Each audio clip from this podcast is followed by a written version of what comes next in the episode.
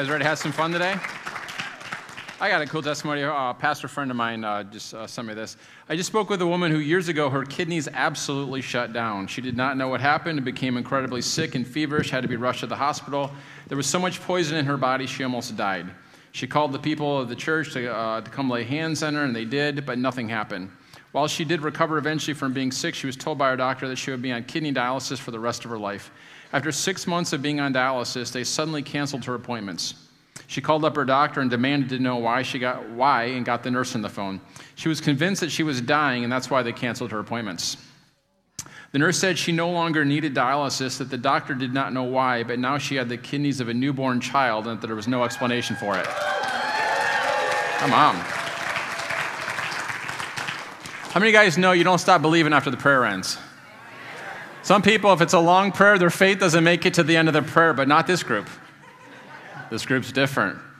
I want to talk to you. Uh, I was going to call it a new kind of love, but I'm going to change the title. Um, I'm the disciple whom Jesus loves. Does that sound good? So I think a lot of times uh, in churches we have, we have good intentions we say th- you know we, we say things like listen you need to love the Lord your God with all your heart soul mind and strength and we go oh man I, I really need to do that. That's actually how Jesus summed up the law. You love God with all your heart, soul, mind, and strength. Love your neighbor as yourself. That's the Old Testament law. So what we're trying to do is we're trying to keep the law. We're trying to do this, and so people come and they're laying heavy yokes on you. You need to love God more, you know. Jesus rose from the dead. You can't even get out of bed early, you know, and all, all these kind of things, right? Here's the new covenant. It says, um, "We love Him because He first loved us." Man, what if that make, What if that takes all the pressure off? See, here's the thing: the degree you're going to love God is the degree that you let Him love you. I mean, this works in the natural too. I mean, someone comes up to you and is like, man, I just, I mean, you know, so I mean, this doesn't happen all the time. I'm not going to pretend it does, but every once in a while I get a message from someone on Facebook and be like, hey, I've been listening to your teachings. You don't know who I am, but I love your messages. I'm like, I really like this person. I don't know who they are, but, you, right? It's like if someone comes up and like brags in your kids or something, you're like, you're automatic, like, it just works in the natural. Like, they first love you, you love them. Listen, guys, this is the only way we can love God more is to let Him first love us. It's not this trying to keep the law and work it up. And I remember, oh my gosh, I was in this conference and it was, this was probably the worst message I've ever heard in my life. And so this guy gets up there and it was the 12 steps to prosperity.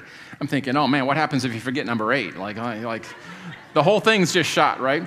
Literally, it was like step number one was love the Lord your God with all your heart, soul, mind, and strength. I'm like, wow, that's, that's kind of a, that's a lot. Uh, number two was die to self. I'm like, all right, um, on, I, wrote them down. Uh, number three was walk in the Spirit. Okay. Four was, I think, abide in the vine. Then was meditate um, day and night.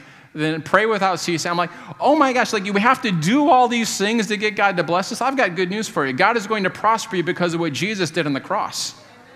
Not because of your amazing behavior, not because you're able to love God with all your heart, soul, mind, and strength, pray without ceasing, meditate day and night. That puts the whole responsibility for the new covenant on your shoulders rather than on Jesus' shoulders. So I got some good news for you. You get to love God, but He gets to first love you. So I want to help you encounter that love, not just at an intellectual level, but at an experiential level.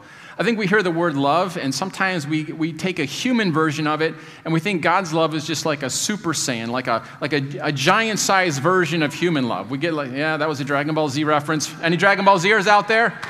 Come on. Some of you are like, what is that? Is that a cult? No, it's just an awesome Japanese cartoon. Okay.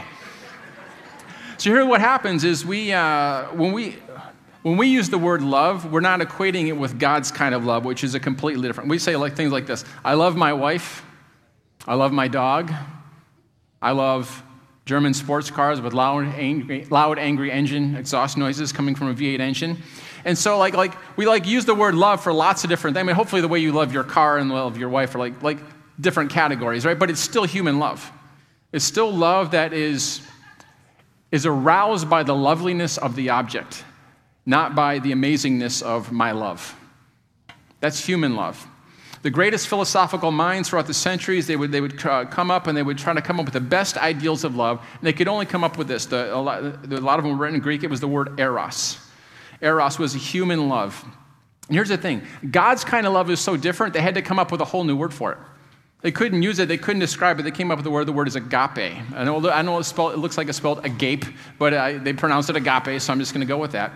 And here's the ultimate definition of agape. You ready for this? 1 John 4 8. God is love.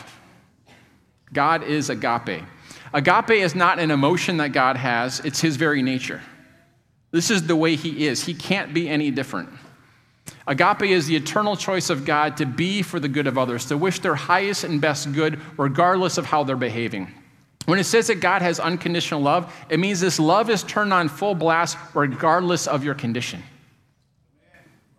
Agape draws no circles, it excludes no one. To God, there's no big shots and no nobodies. They're all his kids who are important to him. You see this? Like, they, it's, it's, a completely different kind of love than human love, okay? Um, this love, it couldn't be expressed in any language. So the Bible began to paint different pictures of it, of, uh, of lost coins. And one of my favorites is the story of Hosea. Um, Hosea was a prophet, and God said uh, he, he began, he married this woman named Gomer, which I'm sorry if you're marrying Gomer, you should probably know things are about to go bad. Like, that's just probably not like going to be a great thing. And my apologies, to any Gomers in here. But, um, it wasn't long. Here's what happened: is he's married. To the, here's this prophet Hosea. He's married to this lady named Gomer, and things begin to go bad. So she begins to cheat on him publicly. So she's running around with the Hollywood elite of Israel, cheating on him, and uh, eventually, so she's, she knows that she's bringing shame on him, and she's doing it anyway. She doesn't mind hurting him. She doesn't mind humiliating him. And eventually, she goes and uh, she actually begins to become a prostitute. She's selling herself as a prostitute. So now there's this public humiliation of this prophet of God who's married to this woman who's not only been cheating on him, but now she's just selling her body. And so the uh, pimp eventually gets tired of, uh, of Gomer and he sells her on the slavery block. And here's what God says with his wife for sale on the slave stand, God says, I want you to go and purchase her and reinstate her as your life. Love the woman who has despised you, seek her highest good, bring her to your house, protect her, and care for her. Wow. Eros, human love, it rejects those who hurt me. Agape reaches out to its enemies and seeks their highest good. Are you seeing this is a completely different kind of love? It wasn't based on Gomer's behavior. God's saying, I want this to be lesson for how I feel about people who have wandered away from me. Hosea's unceasing love for his wife became God's message to Israel. It was a shadowy picture of how he loved mankind. I love 1 John 3 1. This is in the New King James. It says, Behold, which we don't use that word a whole bunch. I think we should probably use it more. I think it's kind of cool. Like someone walks in the room, Behold! And here's what it means it means, Stop and take a look at this. It has some like some awe and wonder attached to it, like, oh my goodness, OMG, you know, with a couple emojis next to it, okay? You know what? They should actually make a Bible with some emojis, shouldn't they? I think that would actually help a lot. Maybe some scratch and sniffs. So here's the, uh, here's the rest of it. Behold, what manner of love the Father has bestowed on us, that we should be called the children of God. In other words, behold, stop and take a look at this kind of love. This foreign kind of love that you would never find on earth unless God Himself came here and brought it here in His own person. Like this love, you're never going to find it naturally on earth. It had to come from another realm. Imagine you're in the Arctic Circle on vacation with your family, and um, you're there in the, t- in the frozen tundra, and all of a sudden you see an orange tree from Florida. You'd be like, Behold, what is this thing doing here? Like, like, I am not expecting to find this. That's the same idea here. It's like you're going along life and you're experiencing human love. People treat you good, you treat them good. You scratch my back, I scratch yours. You know, you come and grovel, then maybe I'll forgive you, but you're gonna have to like that's human love. And here it is, behold, like what is this kind of love, this foreign kind of love? When I say God is love, that is the most radical statement that has ever burst upon the ears of any human being. It is nothing like human love. There's no comparison to it. There's human love, and then there's God's kind of love. They're in different realms. When I come to God, I'm not saying that He has limitless human love. There's a chasm between uh, the best human love and God's love. When the Bible says God's in love, it's not just saying He's got a whole bunch of human kind of love, it's a different category. Human love, it heats up and it cools down, right? Sometimes you're feeling more loving towards your spouse, towards your kids, towards your boss, towards your neighbors. Like sometimes you're just, you feel, you know, we've even got that saying, I'm not feeling the love. All right? Oh, because it can heat up and it can cool down. Here's some good news God's love does not heat up when you're in worship and meditating on scriptures, reading the Bible, and doing all the things we're supposed to do, right?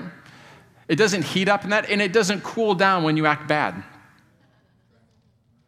You're like, what kind of love is this? Agape. God cannot love more, he cannot love less. For God to change his love, he would cease to exist because he is love. He's not merely loving, he is love on full blast for his kids, regardless of their behavior. And that means God loves you. He doesn't love you because of who you are, he loves you because of who he is. Guys, this will change your life. This will get you out of depression. This will give you hope. It's the opposite of human love. See, I don't go around with this endless supply of love looking for somebody to bestow that upon because of who I am. Right? That's not how human love works. When your teenager comes home from school and say they've fallen in love, what do they mean? I've now found a person who I can just pour myself on and wish their highest good and just serve them. No, no, that's not what they mean. It means that they found someone who was beautiful. They were hot. They were what I don't even know what the words are anymore. I'm, I'm out of this game a little bit here. I've just got one and I'm very happy and trying to do my best. But the lingo is, you know, they're not looking for someone to pour a tsunami of pure love upon, right? They say things like, I fell in love, as if it was just, just kind of like a seizure. It just came on them. They just, all of a sudden, they're just walking along and the music's, everything's slowed down and they're running with the hair and like, right? That's what they're talking about. They're talking about the beauty of the object made them fall in love. That's human love. When I fell in love with Mary, I wasn't walking around saying, okay, God, I've got this unconditional love. Who can I point it at the rest of my life? No. Uh, the first thing I noticed was she was up on stage singing. She had a red shirt with blue jeans and plaid pockets, and I shouldn't have been looking at the plaid pockets, but I was. I said, uh, I said, uh, I remember I dedicated that summer to the Lord. I said, God, you know, I'm not going to date. It's just you and me. And I saw her and I said, God, can we add a third to this party? I like, she's gorgeous. And then I took her out and she laughed at my jokes and like karate movies. I was like, will you marry me? I'm like, check, check, check. I only had three requirements.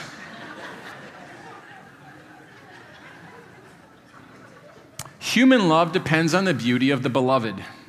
God loves you with an infinite passion because of who He is, not because of how beautiful, amazing, godly, awesome you are. There's a lot of ways that uh, Satan tries to block the revelation of God's love, and I think the biggest one is the performance trap. It's, it's subtle, and that's why it's so deadly. So, if you remember some, uh, some of the old pumps, you had to actually kind of put a little bit of water in to get the water out. You had to prime the pump, right? I think we think that uh, that's how God's love is. Is I got to do a little something to make him kind of those loving feelings kind of emerge. See, it's easy to believe in salvation. It's all Jesus. There's nothing I can do for salvation. But then after salvation, we think that there's some things we can do to get on God's good side. If I read my Bible a little more, I pray, you know, I fast, I witness, I mean, whatever those things are, we think that we're actually priming the pump, and God's heart is like, oh, this is my special one. That's human love. In the natural world, you get what you deserve. Your employers don't hire you based on their agape love for you. You have to perform. You perform badly, you're punished or fired. The same is true in most human relationships. You don't perform well, you don't get up to me, you go out a couple circles. I've had many married couples tell me essentially, they don't deserve my love about their spouse. That's human love. However, the nearly too good to be new, true news of the gospel is that we don't get what we deserve. I, I, mean, just think about how beautiful the word unconditional love is. He loves you regardless of your condition. He loves you the same on your best days. I hope this is getting through to somebody. He loves you on your best days the same as he does your worst days. You know those worst days. You wake up, just kind of, what's going on? And says, you know, he loves you just as much in those days. Andrew Wommack's got this thing he calls spiritual dyslexia. Now, dyslexia is when a person sees things backward. They would read God as dog, right? How many of you know there's a big difference between God and dog? Unless you're Hindu. Bad joke there.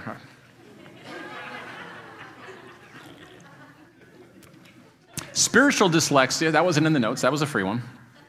Spiritual dyslexia it has the same effect on people where people see scriptures backwards. Okay, let me read you this verse, 1 John 2, 3 through 5. Okay? Um, oh, yeah, nice. Here's how we can be sure that we've, we truly come to know God if we keep his commands. If someone claims, I have come to know God by experience, yet doesn't keep his commands, he is a phony and the truth finds no place in him. A dyslexic Christian sees this verse and says, I want to know God, so I need to keep more of his commandments. Right? That's what a dyslexic Christian would see. These verses are actually saying the opposite. They were saying keeping God's commandments is the result of knowing God. So when I come and give you an old covenant, I'm not going to do this. If someone were to come and give you an old covenant message, you need to do this, and you need to do this, and you need to do this. No, no, no. You just need to understand his love better. You need to know God better, and you'll live more holy on accident than you ever could in your own strength. You need to love God more. No, the Bible, that's spiritual dyslexia. You need to receive his love more. We love him because he first loved us. You need to walk in the Spirit so you don't love, oh, you know, if you walk in the Spirit, you won't walk in the flesh, you know, and uh, you need to get rid of the flesh so you can walk in the Spirit. No, no, that's not what it says. It says, walk in the Spirit, and you won't fulfill the desires of the flesh. You don't try to shovel all the darkness out of the room so the light come on. You turn on the light, darkness leaves. Experiencing God's love will produce a holy life. Here's what happens is this dyslexic condition, it ties our performance. If I'm going to get on God's good side, if I'm going to get him to love me, if I'm going to walk in the Spirit, if I'm going to da da da da, da then I have to, no, no, no, no. Jesus already did all those things so you could do it. You just have to believe. And as you believe and encounter it, you will be more transformed by just receiving his love, understanding his goodness than you ever could through just, ah, I got to get up early. I got to stay up late. I mean, whatever those things are. We didn't do anything to earn that love, and there's nothing we can do to lose it. I think the best illustration of this is like babies. How many of you guys recognize babies? They don't do a lot to help out around the house. They're not pulling their own weight, they're just filling their pants, crying, throwing up, waking you up, right? But I don't know what it is. Like, I, I remember my wife and I, we, we, we enjoy television. I know some people are like, oh, I don't have time for TV. Oh, we make time. And so, um, and so, but when she was pregnant and she got to a certain point, like, you know, you could see the baby moving in there. And like, you see like an elbow or something like swipe across, and we would just like watch her stomach. It was like really probably weird now that I'm talking about this. But it was like we were already in love with this little baby before we ever met him. And when he came out, it, I remember we used to just sit there and we would lay the kids in the bed and we would just watch him. And they would sit there and they would wiggle and gurgle, and we would just ooh and ah over every bowel movement. It was just like, this is amazing. This kid is so advanced. I remember when we took the, uh, we took Joshua, our oldest, uh, home from the hospital, the poor little guy. Uh, I remember um, people would come in the room and I'd say, wash your hands. And they're like, well, we're not going to hold the baby. Wash your hands. Like, like we're just, we were those parents at first. I remember when we took him home in like the car seat for the first time, we had him so bundled up and there. I was, I was literally driving on the freeway with the emergency flashers on going 25 like I was carrying nitroglycerin down the road. Just, just like totally defensive driving and everything. It was like he hadn't done anything amazing, and yet we just, we just love this little guy. It just gives you a small glimpse into what God's like. Before you do anything amazing, He's like, I love you. I see who you can be. I just. God loves Hitler as much as He does Billy Graham. You're like, all right, that's good. He loves Donald Trump and Barack Obama and ISIS the same. All right, getting a little closer there. He loves the people at Fox News as much as he does at CNN News.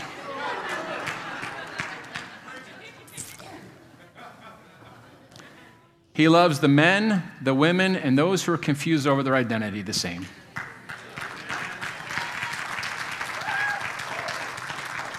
He loves the Wolverines and the Buckeye. Okay, maybe I've gone too far. Maybe I've gone too far. That sounded like a northern accent who said that, yeah. I think a lot of times God is pictured as the policeman out in patrol looking for sin, but he's actually more like the, fa- the father from Finding Nemo. Going through any kind of dangers to find that lost kid. Isaiah 49, verses 15 and 16. Can a mother forget the baby at her breast and have no compassion on the child she has born? Uh, those of you who had kids, uh, meal times, nursing times, that's pretty much your life. It would be impossible for a nursing mother to forget the nursing child. That is pretty much your 24 7 consciousness, right? I love this. Though she may forget, I will not forget you. See, I've engraved you on the palm of my hands. Wow. See, whenever I look at my imagination at the face of God, I see him smiling and on the verge of a delighted laugh. How do you see God? Arms crossed. I remember my father in law, he, had, uh, he had an encounter, a supernatural encounter. And in the encounter, he uh, saw Jesus. And as he went towards Jesus, Jesus folded his arms and was disappointed and turned away. And so for years, he was just, uh, just heartbroken by this. It was like, you know, God didn't approve of him. And uh, it was years later he had the revelation. It was actually a false angel who appeared to him to give him that impression that God was disappointed. It's pretty easy to tell a person's view of God. Whoever God is to you, he'll be through you. Angry preachers, they got an angry God. Angry Christians, they got an angry God. They're always out to just point out everybody else's fault and no, you took this out of context and this and that. I don't treat my kids that way. I'm not there looking to nitpick every single thing. And love covers a multitude of sins. That orphan spirit likes to expose it because there's this subtle pride that comes up where I've got it right and you've got it wrong. It's actually just this fear thing. You're just feeling distance and you're trying to tread water. I love Zephaniah 3:17. He rejoices over you with singing. There's not a parent in here you haven't stood at your, uh, you know, watching your kids sleep and just had your heart swell. Just had all those emotions come. I'm sure I, I don't. I have a terrible singing voice, and remember I used to just make up songs about the kids and sing over them. And what's happening, parents, when you get there? You're getting a glimpse into the heart of God.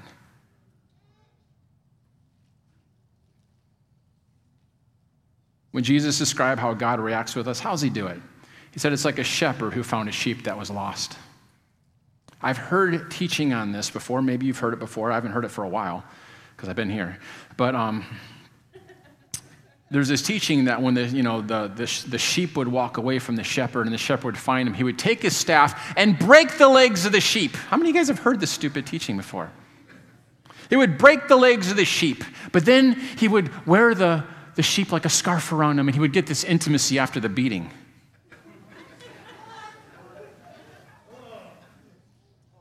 He's God the Father, not the Godfather.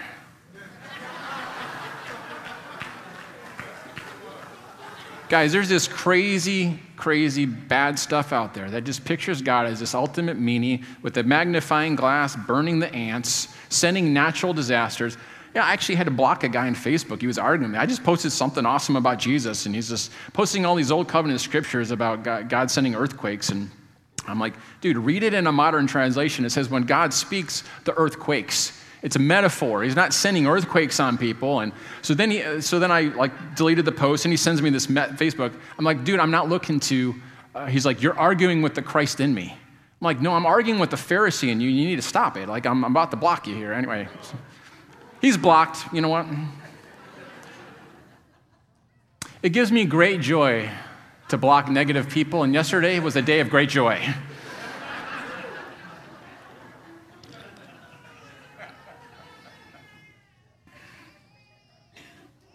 What is God like? He took the lost sheep, the sheep full of mistakes, the sheep that upset the life of the ranch, and he does take the sheep and he puts it around and wears them like a scarf, but the legs aren't broken. Isn't it interesting that when you're at your lowest point, is some of the most intimate times you encounter with God when you experience His love? It doesn't even seem right. Paul's like, where, where sin abounds, grace does much more abound. It's like when you're at, you're at your most vulnerable, and you just, Mary had this picture of people just having an open heaven over their minds and you're like letting God be today. Like, don't fight his love. Don't try to figure it out. Just let him, let him. Like, when you're at your lowest point, you feel the most unworthy. Man, you are a great candidate right now for God's love. It's like when we're at our lowest, it's like when he becomes the sweetest. I don't know what it is.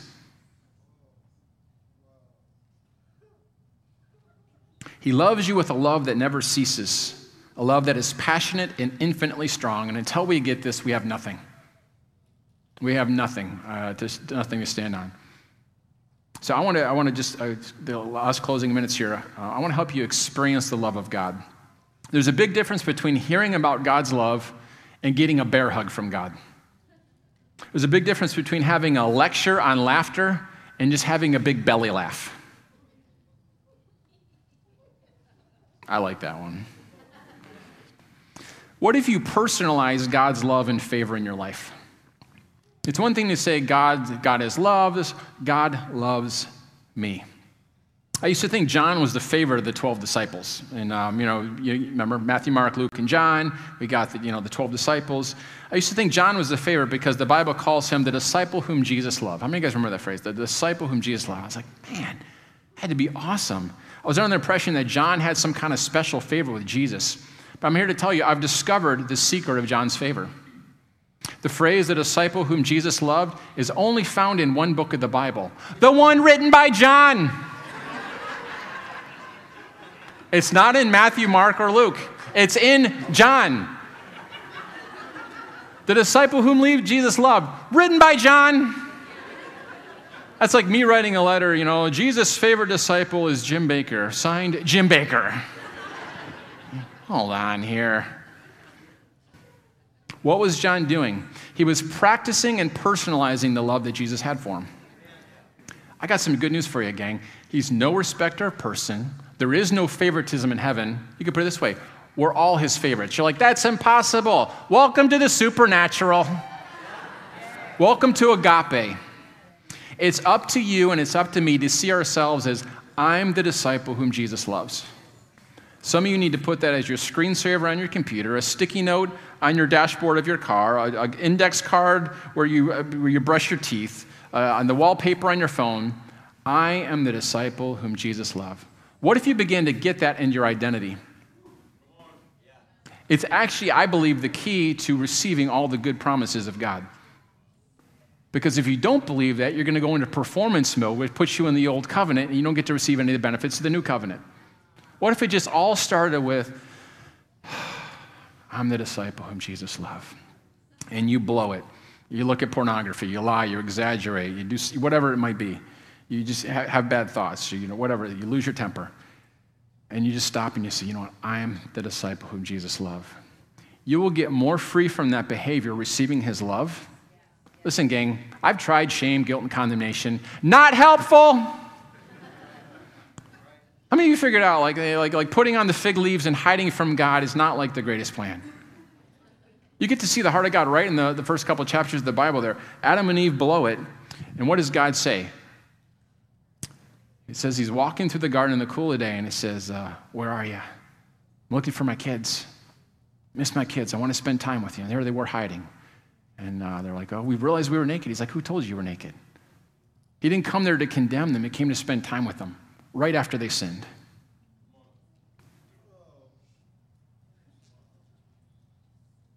What would it look like for you to see that as a part of your identity? I'm the disciple whom Jesus loves. I want us to be a church that grows in the consciousness of the Father's unconditional love for us. I want you to grow in your favor consciousness. I'm not talking like I'm fat and sassy and I'm just expecting these and I'm entitled to these blessings. I've heard some people, they try to make these declarations. You can tell it's coming from an orphan place and they're trying to act like they're entitled to it rather than just this son or daughter who just recognizes, I expect good things to come to me because of Jesus. I'm talking when you walk into the job interview. I believe favor is a lot more than just this lucky rabbit's foot that gives Christians a little edge in a job interview. The Bible says you receive the blessing of Abraham. Abraham, the Bible pictures, he had an aura about him. It says God became his shield. He went in front of him and behind him. I know we're getting a little, we can use these terms, can we not? Bible calls it a shield. Today they probably call it an aura. But Abraham had an aura that wherever he went, the blessings of God followed him. Guys, Abraham had some major faults, and you will not find one passage in the Bible where Abraham was punished because he was not under the law. God says, I want you to go by yourself. He takes Lot with him. Strike one. He goes, and uh, Pharaoh's like, Who is this hot lady? Oh, she's my sister. God didn't come and rebuke Pharaoh. Pharaoh came and rebuked Moses, said, Why didn't you tell me I had this dream? God came to me. Then uh, he does, I mean, apparently his wife must have been gorgeous, like in her 70s or something like this, because another king decades later wants Sarah, uh, his wife again. He lies, he lies about it again, passes down lying to Isaac. He just he does all these things, and God's the one who come and fights for him, uh, fights for him, even though he's the one blowing it. You know what that's a picture of? The new covenant. People who are not under the law, People who receive the blessing of Abraham by faith. What's the blessing of Abraham? God says, I'll bless you in whatever you put your hand to. I'll go before you, I'll go behind you. It'll be like an aura. What if we became favor conscious instead of sin conscious?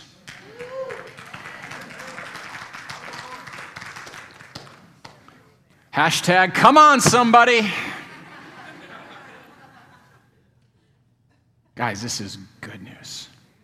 I read this story. Um, there's an Oregon pastor. He was a counselor at a state mental institution. When he, these were like the most helpless cases. This was like the, the highest level of care needed. When he arrived, and for the next several weeks, no one responded to him. Most of the people there could not communicate or take care of themselves physically and had no interest in the young pastor who only wanted to help them. Sometimes they even laughed at him. Then one day, the pastor felt God tell him to sit down in the middle of the room and to sing, Jesus Loves Me, over and over for a full hour. Nothing happened, but he didn't know what else to do. So for several weeks, he just kept coming, sitting on the floor and singing, Jesus Loves Me, This I Know. Time went by, and one day the pastor noticed that one of the patients was singing with him. He kept going, and before too long, others joined in.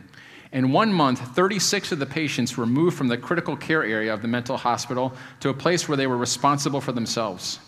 They had improved dramatically. Before the year was over, all but two of the patients who had listened to the pastor sing were well enough to leave the hospital.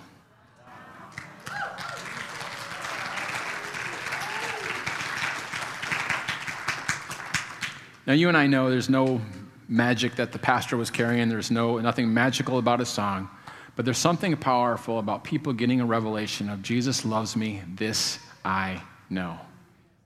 Not this I heard or this I feel sometimes. I know that he loves me, and it sets captives free. I'm going to close with this uh, reading from Romans 8, and then we're going to sing Jesus Loves Me together. Yes, we are. And you're going to help me. Romans chapter 8. This is OMG level good news. So, what does all this mean? If God has determined to stand with us, tell me, who then could ever stand against us? For God has proved his love by giving us his greatest treasure, the gift of his Son. And since God freely, freely offered him up as the sacrifice for us all, he certainly with, won't withhold anything else he has to give. Guys, when you were at your worst, he gave his son. Now that you're in the family, he's not holding anything back. Oh, this is good. Verse 33 Who then would dare accuse those whom God has chosen and loved to be his? God himself is the judge who has issued the final verdict over them not guilty. Who then is left to condemn us? Certainly not Jesus, the anointed one. For he gave his life for us, and even more than that, he has conquered death and is now risen, exalted, and enthroned by God at his right hand. So, how could he possibly condemn us since he is continually praying for our triumph? Who could ever separate us from the endless love of God's anointed one? Absolutely no one. For nothing in the universe has the power to diminish his love towards us. Troubles, pressures, and problems are unable to become between us and heaven's love. What about persecutions, deprivations, dangers, and death threats? No, for they are all impotent to hinder omnipotent love. Even though it is written all day long, we face death threats for your sake, God. We are considered to be nothing more than sheep to be slaughtered. Yet, even in the midst of all these things, guys, we're not redeemed from persecution. There will be persecution. We're redeemed from condemnation, sickness, poverty. Yet, even in the midst of all these things, we triumph over them all, for God has made us to be more than conquerors. For you to be more than conquerors, you're going to have to have something to conquer. And has demonstrated love as our glorious victory over everything. So now I will live with confidence that there is nothing in the universe with the power to separate us from God's love. I'm convinced that his love will triumph over death, life's troubles, fallen angels, or dark rulers in the heavens.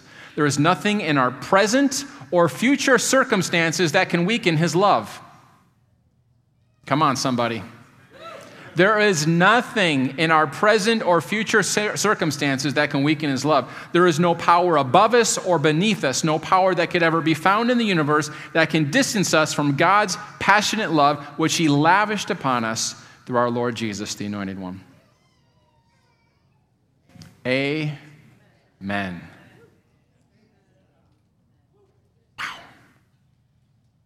Say this with me I am the disciple whom Jesus loves.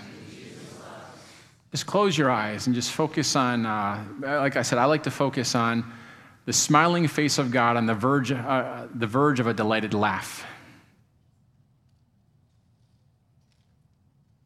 I am the disciple whom Jesus loves. Say it. I am the disciple whom Jesus loves. Holy Spirit, I pray you'll take this from information to revelation. I pray that we will be a people who practice and personalize the love of God at our worst and at our best. That, Lord, you will open up our understanding that your love is a different kind of love.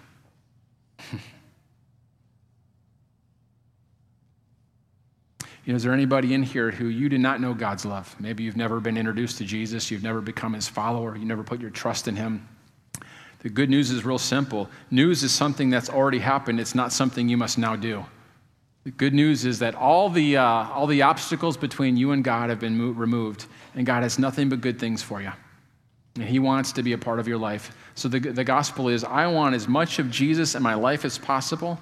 I'm going to trust Jesus, not just believe some facts about Him 2,000 years ago, but I'm going to trust Him with my life, my marriage, my finances, just every part of your life. God, I want to learn from you how to do this, and I'll never be alone again. I'll do it in your strength. That's the good news. And so if you're here and you have never trusted Jesus as your Savior, I'm just going to ask you to do something bold. And uh, I'm going to ask you to raise your hand in just a moment.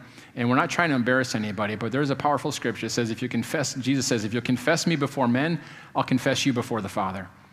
And so there's something about just taking that step and just saying, I'm all in. Every person in here who's a believer, at one time, they had to just say, I'm all in, and then they sealed it publicly through baptism.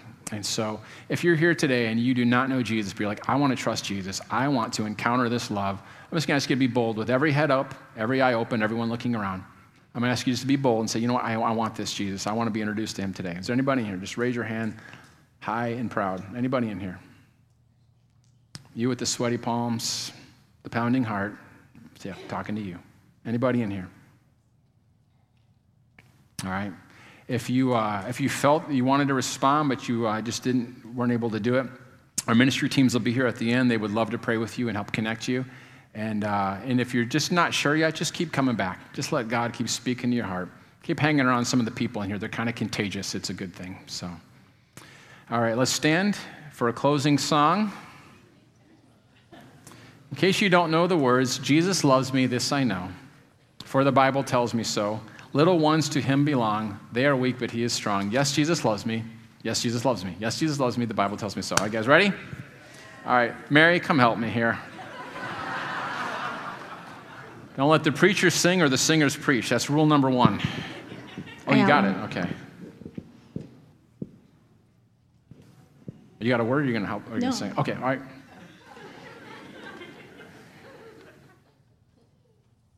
You know what? Before we do, one last thought. One of the ways God loves you is through other people. One of the ways, and one of the most powerful ways that I have experienced love is, uh, is through my parents. And so I just, it's just been very easy for me to feel intimate with God because of the relationship I have with my dad. One of the things we would do on Tuesday nights through high school, my sister had cheerleading, mom had uh, Bible study, is we would go to, uh, on Telegraph Road, we'd go to uh, Picasso subs. We'd get Italian whole, whole hot minus tomato and onion extra dressing. We'd get a raspberry Sundance sparkler. We'd get a pint of Haagen-Dazs raspberry sorbet and cream. We would eat the subs, watch karate movies, and rub each other's feet. We called it subs and rubs. And I just watched a man who was very busy, who had a lot of responsibility at work, take such an interest in my life. We would talk about girls, we would talk about sports, we would talk about the future. And uh, just, God began to love me through my father. And I want you to just maybe reflect in your life. There's been people in this church who have loved Mary and I well. When we weren't performing awesome, when we maybe were doing better. And so uh, I, am very, I'm very thankful for that. And I believe that God has placed those people in your life. Some of them you might be sitting next to. But here, here's, here's some good news, too. You get to be that to somebody else. You know, you may be, uh, I'm just looking at a couple here who uh, somebody loved you from this church and uh, showed you what the Father was like. And, uh, you know, there's another couple back there in their, in their neighborhood. They, uh, they begin to love another couple, show them what the Father's like, and now they're in the kingdom. And so, you know, you can only receive so much before you just have to give it away. So I just want to just leave you with that picture that God's already been loving you through other people, and um, but you are empowered to be that, that same force of love. Sound good?